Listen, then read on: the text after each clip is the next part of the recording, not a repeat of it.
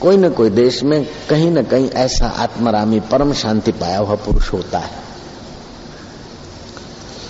दूसरे विश्व युद्ध में एक ऐसे महापुरुष पकड़े गए 1942 वो सहज स्वभाव विचरण कर रहे थे। सैनिकों ने उनसे पूछा, उसने तो शपथ ले रखी थी कि जब सब तू ही है तो क्या बोलूँ? मैंने आज से मौन लिया। महात्मा संकल्प के पक्के थे। मौन लेकर विचरण कर रहे थे। फौजियों को शक पड़ा, पूछा, तू कौन है? बाबा, चुप। जो चुप्पी, त्यों शक ज़्यादा। ले आए। अफसर के पास? अफसर ने बोला, जल्दी बता, नहीं तो तेरी जीभ काट लेंगे। चेहरे पर कोई फ़र्क नहीं। जल्दी बता, नहीं तो तुझे मार देंगे। तू कौन है? शत्रु सेना का जासूस है। तू कौन है? कौन सी बला है? कौन सी जात का? कौन सी नात का? क्या काम करने आया इधर को? संत जानते कि जो आत्मा की जात है, वही हमारी असली जात है, बाकी शरीर की जात तो कल्पित है। बहुत डांटा, बहुत कुछ बके, लेकिन वो संत चुप ही चुप थे, मौन ही मौन।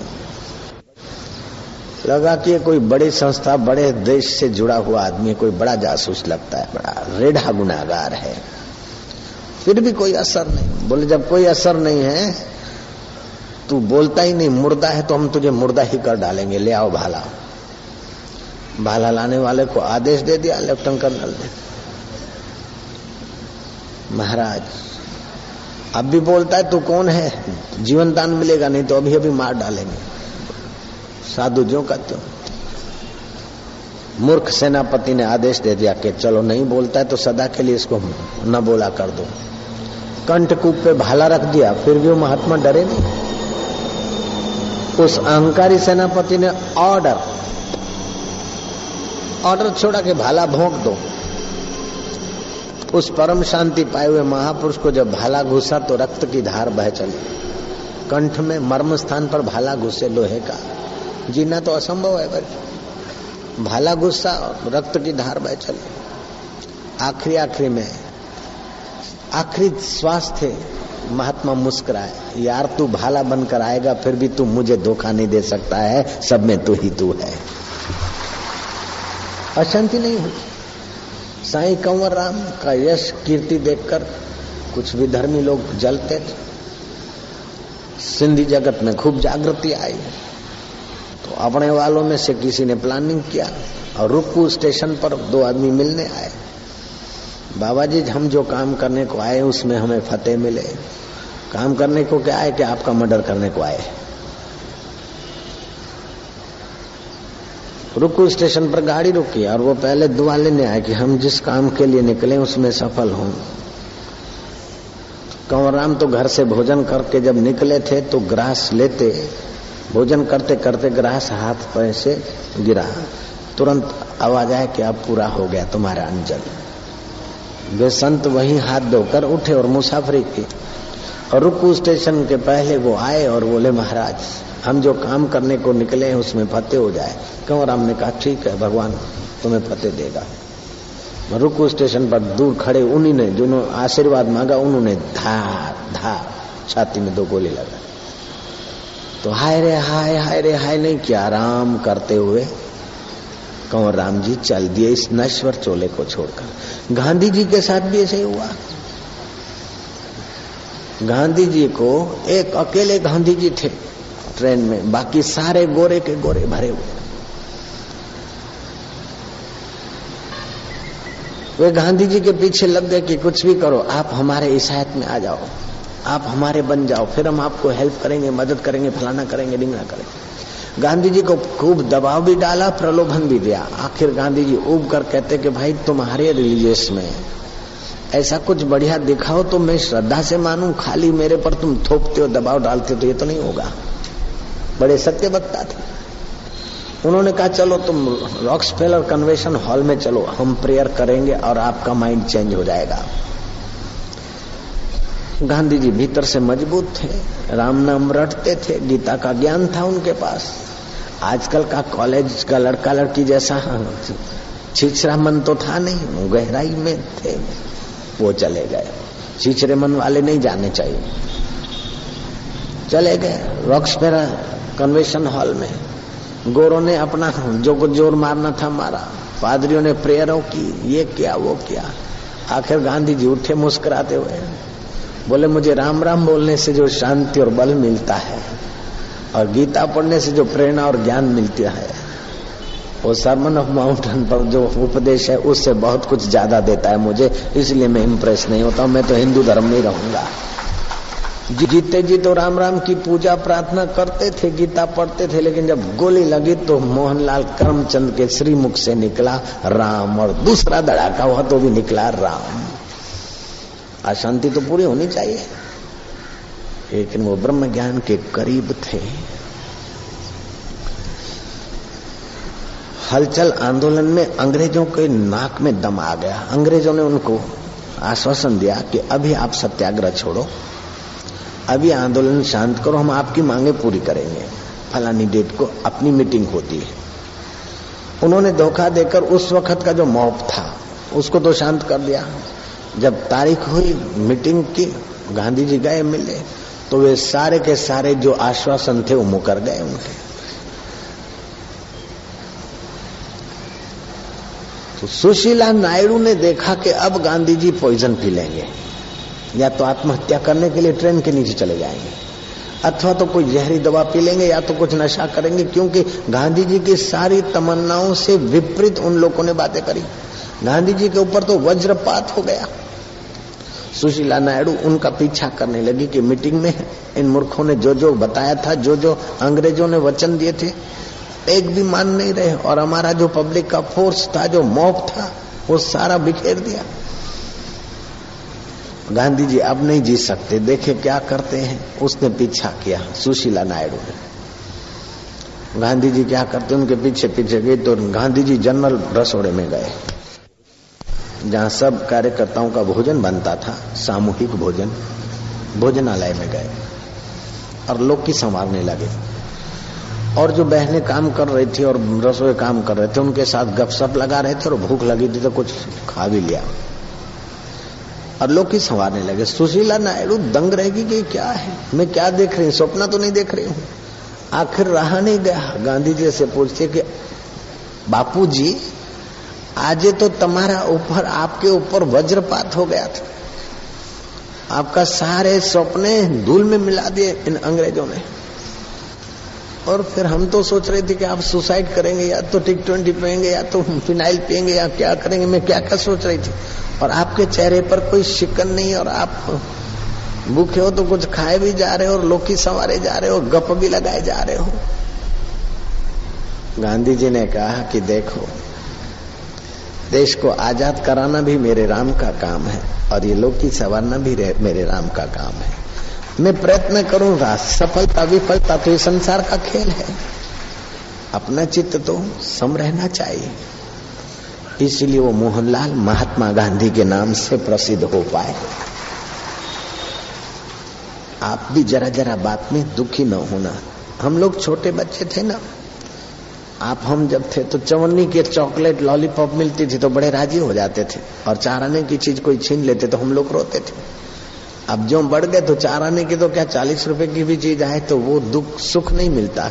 और चली भी जाए तो वो दुख नहीं होता। चालीस रुपए की भी चीज़ आ जाए तो वो सुख नहीं मिलता। कोई चालीस रुपए की चीज़ दे दे, गिफ्ट दे दे तो उतनी बाछे नहीं खिलती जितनी पहले खिलती। और चालीस रुपए की चीज़ कहीं नुकसान भी हो जाए तो उतना पहले जैसा दुख नहीं होता। क्योंकि हमारी बुद्धि थोड़ी बड़ी हो गई। ऐसे ज्ञानी की बुद्धि बड़पन की पराकाष्ठा पे पहुँच गई। पूरा संसार उनका जय घोष करे, आरती करे, पूजा करे तो उनके चित्त में अहंकार नहीं आता और सारे लोग विपरीत खड़े हो जाएँ, तभी भी उनके चित्त में दुख नहीं होता। ऊपर ऊपर से अच्छा बात अच्छा भाई वाह भाई हाँ। ऊपर ऊपर से नाराजी भी हो जाएगी, ऊपर ऊपर से राज़ी भी दिखेंगे, लेकिन गहरे में कुछ नहीं।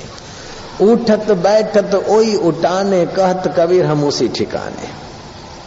सीते सीते, हाय सीते, ओ सीते सीते कर रहे भाई लक्ष्मण, मैं अयोध्या वासियों को क्या मुँह दिखाऊँगा? राम जी रोते हुए भी दिखाई दे रहे हैं, लेकिन गहराई में राम को जो जानता है, वो यही कहेगा कि राम ने केवल अपना कर्तव्य निर्वाह करने के लिए केवल विनोद मात्र व्यवहार करके दिखाया। राम जी कामी पुरुष की नाई अपनी सीता को नहीं खोज रहे थे, और मोही पुरुष की नाई लक्ष्मण के लिए नहीं रो रहे थे। लोगों को ऐसा करना चाहिए संसार में।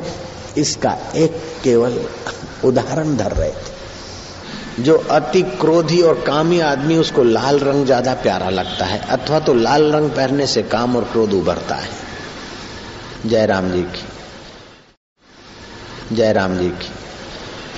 जो शांत प्रकृति का है, उसे सफ़ेद रंग अच्छा लगता है। जो भक्ति प्रकृति का है, उसको पीत वर्ण प्यारा लगेगा, अथवा तो पीत वर्ण से भक्ति उभरेगी भी। जो अति स्वार्थी है, उसको खाकी कपड़े अच्छे लगते हैं, अथवा खाकी कपड़े पहनने से स्वार्थ उभरता है। अब ड्यूटी में पहनना पड़ता है, पुलिस ऑफिसर को, नो प्रॉब्लम। लेकिन खाकी कपड़े स्वार्थ उभारते एक कोयले की खान में अर्जियाँ वर्जियाँ सफल हुई और लाइट का कनेक्शन आ गया। तो उन्होंने कनेक्शन जिस दिन आया खुशी खुशी में सारे अंदर खदान में लाल लाल गोले लगा दिए। परिणाम क्या हुआ कि थोड़े दिन के बाद ही खदान के मजदूर आपस में लड़ने भिड़ने लग गए। ऐसा ही सुनता पहले जो सहानुभूति से मिलते थे और प्रसन्न रहते थे, अब खिन्न होने लगे और एक दूसरे को साथ सहकार न दे। लार, मार, जरा जरा बात में एक दूसरे की गर्दन पकड़े। खदान वाले ने देखा कि क्या हुआ, क्या कारण कि सब विद्रोह हो रहा है, अंदर अंदर लड़ मर रहे हैं। फिर किसी जानकार से पूछा तो बोले, तुमने वो जो लाइट के लाल लाल गोले लगाए ने, वो क्रोध उभारता है, असहिष्णुता उभारता है। गोले लाल हटाकर, सहानुभूति पैदा करे, ऐसे रंग को अंदर बढ़ा दिया जाए। जैसे हरा रंग है ना वो औदार्य और सहानुभूति उभारता है। हरे रंग के गोले लगाए तो वो क्रोध फिर सहानुभूति में और शांति में बदल गया। जो बैंगनी रंग है, जिसको पसंद है तो समझना कि उसको, वो क्रोधी भी है और उदार भी है। क्योंकि लाल और हरे को मिश्रित करो तो बैंगनी बनता है। जयराम जी की। तो ऐसे आपके दीवालों के रंग, आपके कपड़ों के रंग और आप जो देखते हैं, उन रंगों का भी आपके मनों पर असर पड़ता है। तो हिंदू संस्कृति ने जो रिसर्च किया है, सिर झुक जाता है। भगवान को गगन सदृश बनाया, चाहे विष्णु हो, चाहे शिव हो, चाहे राम जी का विग्रह हो, नील वर्ण का होगा। है कि नहीं? और फिर उन पर पीताम्बर है पित्त वर्ण। अर्थात तो औदार्य और आध्यात्मिकता उभारने वाला कलर ही आपके देवताओं को, आपको देखने को मिलता है। जो जो भक्ति पूजा करते हो त्यों त्यों औदार्य और आध्यात्मिकता का रस तुम्हारे जीवन में आने लगता है। तो कितना ऋषियों ने गहराई से सोचा होगा। तो पहले पहले गौणी भक्ति, फिर अनुरागा भक्ति। भगवान के विग्रह में अनुराग हो जाएगा। ऐसा करते करते जब गुरुओं का तत्व ज्ञान मिल जाता है तो फिर आप क्या है और भगवान क्या है, उसका रहस्य खुल जाता है। आपको परम भक्ति मिल जाती है, उसको बोलते हैं भक्ति परा भक्ति मद भक्ति लभते पराम। जो पराम भक्ति मिलती तो परम शांति, और परम भक्ति जब तक नहीं मिली, तब तक ऐहिक शांतियाँ आती जाती। रोज पूजा पाठ किया अपना, घूम के आए सिस्टमेटिक हुआ, शांति है। लेकिन आज घूमने नहीं गए, आज नाश्ता ठीक से नहीं किया, नींद ठीक से नहीं की, आज शांति नहीं है। जयराम जी की। तो ये नींद की और घूमने की शांति हुई। वो परम शांति नहीं कि किसी कारण से चली जाए और किसी कारण से आए। तो रोज जैसे कोई पहलवान है तो बराबर दंड बैठक किया तो आज ठीक खुश है। जिस दिन दंड बैठक नहीं हुआ, उस दिन मरा पड़ा है। तो ये हो गया आदत का सुख। आदत का सुख एक बात है, परिस्थितियों का सुख दूसरी बात है। विषय विकारों का सुख तीसरी बात है। हार जीत जीत का सुख चौथी बात है। लेकिन कोई भी परिस्थिति में आपका चित्त सुख से विमुख न हो, वह परम सुख परमात्मा का है, परम शांति परमात्मा की है। ऐसे पुरुष के आगे खुशी कोई माना नहीं रखती है।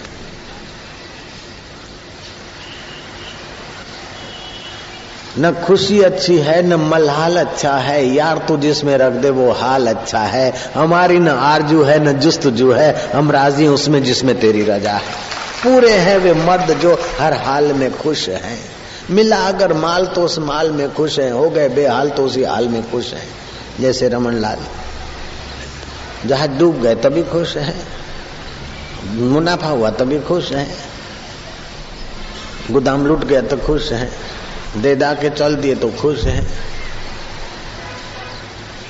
तो वो परम शांति जिनको मिली है ऐसे ऋषियों का मार्गदर्शन से अगर संसारी लोग जीने लग जाए तो भोगों की अधिकता, इच्छाओं की नीड की अधिकता से सुख नहीं मिलता, अपितु इच्छाएँ और भोगों का आकर्षण कम होकर आदमी अंतर्मुख होता है तो उसे शांति मिलती।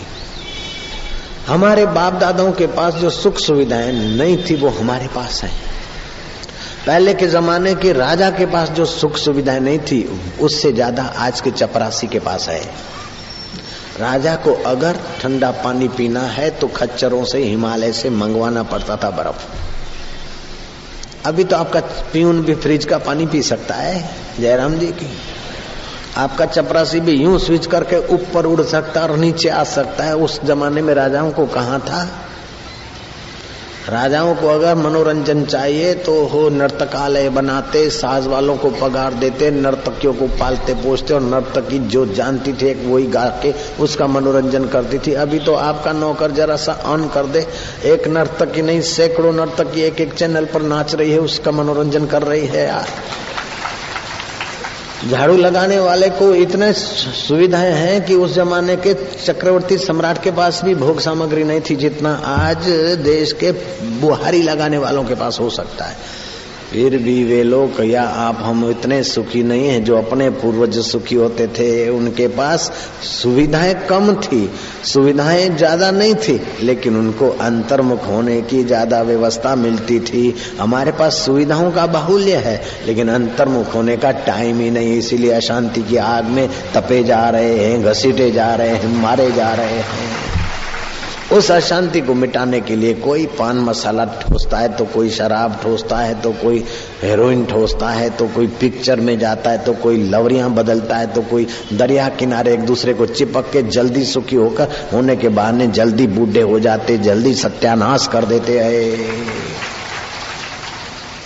ये जो दरिया किनारे खुले आम लवर लवरिया बनते हुए बेचारे देखना छत्तीस साल की उम्र के बाद तो बिल ऐसे हो जाते नारायण हरि, नारायण तो कोई दूर, दूरदर्शिता नहीं है। फास्ट मज़ा लेना चाहते, जल्दी मज़ा लेना चाहते, और जितना मज़ा इंद्रियगत ज्ञान, इंद्रियगत आकर्षण जितना ज़्यादा होगा, उतना ही वे ज़्यादा अशांत और खिन्न होंगे। आपके बाप दादा में जो सहिष्णुता थी, त्याग और सेवा थी, वो अपने में नहीं है। जो अपने में सहिष्णुता है उतनी अपने बच्चों में अपने को नहीं दिखती है। बिल्कुल पक्की बात है। कोई अपवाद हो सकता है, दो पाँच, बाकी तो ऐसे ही जो हमारे परदादा लोगों में सहन शक्ति थी और स्वास्थ्य की मजबूती थी, वो हमारे में नहीं। और जो अभी हम लोगों में है, वो हमारे बच्चों में नहीं है। जरा जरा बात में चिड़ जाएँगे, जरा जरा बात में मुँह बना लेंगे, जरा जरा बात में खिन्न हो जाएँगे। और कई बच्चे तो जरा जरा बात में सुसाइड करने के रास्ते चल जाते, घर छोड़ के भाग जाते। तो क्या सुविधाओं की कमी हुई? नहीं, सुविधाओं का तो बाहुल्य हुआ, लेकिन अंतर्मुख होने की दिशा से विमुख हो गए। इसलिए सुख के सुविधाओं के तो साधन बने, लेकिन सुविधाएँ शांति नहीं देती। शांत स्वरूप परमात्मा में अंतर्मुख होने से ही शांति मिलती है। तो सुबह उठकर थोड़ी देर परमात्मा शांति का स्वाद ले, किसी गुरु के द्वारा साधन सीखकर शांति में गोता मारने का स्वाद ले। तो फिर इन चीज़ों के बढ़ने से, इन चीज़ों के घटने से, इन चढ़ाव उतार आने से आप जरा जरा बात में अशांत नहीं होंगे। आतताई और निष्ठुरता अशांति लाती है। और संवेदना, संयम और दया आदमी के जीवन में शांति तो लाके रखती है, परम शांति के द्वार तक पहुँचा देती है। दया धर्म का मूल है। पाप मूल अभिमान, तुलसी दया न छाड़िए, जब लग घट में प्राण। नौकर चाकर पे तो दया करते हो, लेकिन एक नौकर चाकर नहीं है आपका। दो पाँच नौकर चाकर नहीं है। और ये बाहर के नौकर चाकर 24 घंटा आपके साथ नहीं रह सकते हैं। कुछ ऐसे नौकर चाकर है जो चौबीसों घंटा आपके साथ रहते हैं। ये आँख भी आपके नौकर चाकर है। उन पर भी दया करो, फालतू दृश्य न दिखाओ। कान भी आपके नौकर चाकर है, उनको फालतू तकड़ देना, दिन में परेशान मत करो। जीभ भी आपके नौकर चाकर है, फालतू व्यंजन मत ठांसो। आते भी आपके नौकर चाकर है, भुना हुआ तला हुआ इमली वाला खाओगे तो आते जल्दी खराब हो जाएगी। इन नौकर चाकरों की भी तबियत खराब मत करो। सेक्स के साधन भी आपके नौकर चाकर है। उनको उचित दो अधिक उनको सत्यानाश मत करो, बीमार मत करो, एड्स के शिकार बने ऐसी उनके साथ व्यवहार न करो। इन नौकर चाकरों को भी ठीक से चलाओ तो स्वामी का कारोबार बढ़िया होगा। लेकिन नौकर चाकर स्वामी पर हावी हो जाए तो नौकर भी भाग जाएँगे और स्वामी लुटा जाएगा। तो इंद्रियगत ज्ञान में जो सत्य बुद्धि करते हो नौकर चाकर को सिर पे चढ़ा देते, वो सेठ का दिवाला निकल जाता है। नाक ने कहा कि परफ्यूम सूंघनी है, आँख ने कहा कि फ़िल्म देखनी है, जीप बोलती है कि हलवाई की दुकान पे, चाट की दुकान पे चलो। और फिर इंद्रिया बोलती है, जरा सोलो आलिंगन करके लवर लवरी में सत्यानाश हो जाएगा। तो इंद्रियगत ज्ञान की ऊंचाई से और एक ज्ञान है, जिसको बुद्धिगत ज्ञान बोलते हैं। और उससे भी एक ऊँचा ज्ञान है, जिसको आत्मज्ञान बोलते हैं। तो बुद्धिगत ज्ञान का आदर क्या कि अब खाना उचित नहीं है। तो बुद्धिगत ज्ञान आ परिणाम का विचार करता है और इंद्रियजन ज्ञान लपका देता है। ऐसे ही इंद्रियगत ज्ञान में जो उलझे हैं वो ये नहीं सोचेंगे कि मेरी पत्नी के पड़ोस की पत्नी है, है, है, है कर ले लग जाएगा। ये मेरा मिस्टर है कि पड़ोस का है, लेकिन बुद्धिगत ज्ञान होगा कि ये तो अपने पति नहीं है, पड़ोस की बहन के हैं अपनी पत्नी नहीं है तो बुद्धिगत ज्ञान परिणाम का विचार करके संयमी बनाएगा। और बुद्धिगत ज्ञान को मज़बूत बनाना है तो आत्मज्ञान और आत्म ध्यान और गुरु मंत्र का आश्रय लो। बुद्धिगत ज्ञान कमज़ोर होगा तो इंद्रियों के पक्ष में मन गिरेगा, मन के पक्ष में बुद्धिगत ज्ञान बहेगा। इतना खा लिया तो क्या फ़र्क पड़ता है? इतना भोग लिया तो क्या फ़र्क पड़ता है? संभोग से समाधि की और तो इंद्रियगत ज्ञान के पक्ष में बुद्धि चल पड़ी फ्राइड की। और फ्राइड खुद तो सुसाइड करके मर गया, ऐसा उसका मनोविज्ञान के खुद ही शांति नहीं पाया और दूसरों के लिए भी अशांत होने के रास्ते खोल के चला गया। इंद्रियगत ज्ञान को सपोर्ट दिया। ज्ञान तो था बुद्धि का, लेकिन बुद्धि इंद्रियगत ज्ञान की तरफ़ झुकी। बुद्धि अगर आत्मज्ञान की तरफ़ झुकती तो पतंजलि मनोविज्ञान बनता है। पतंजलि मनोविज्ञान पढ़कर बुद्ध आइंस्टाइन विश्व विख्यात रिसर्च करता आइंस्टाइन नोबल प्राइज विजेता आइंस्टाइन बन गए। कई अयोगी योगी बन गए, अभक्त भक्त बन गए, अधार्मिक धार्मिक बन गए, अशांतों को शांति मिली।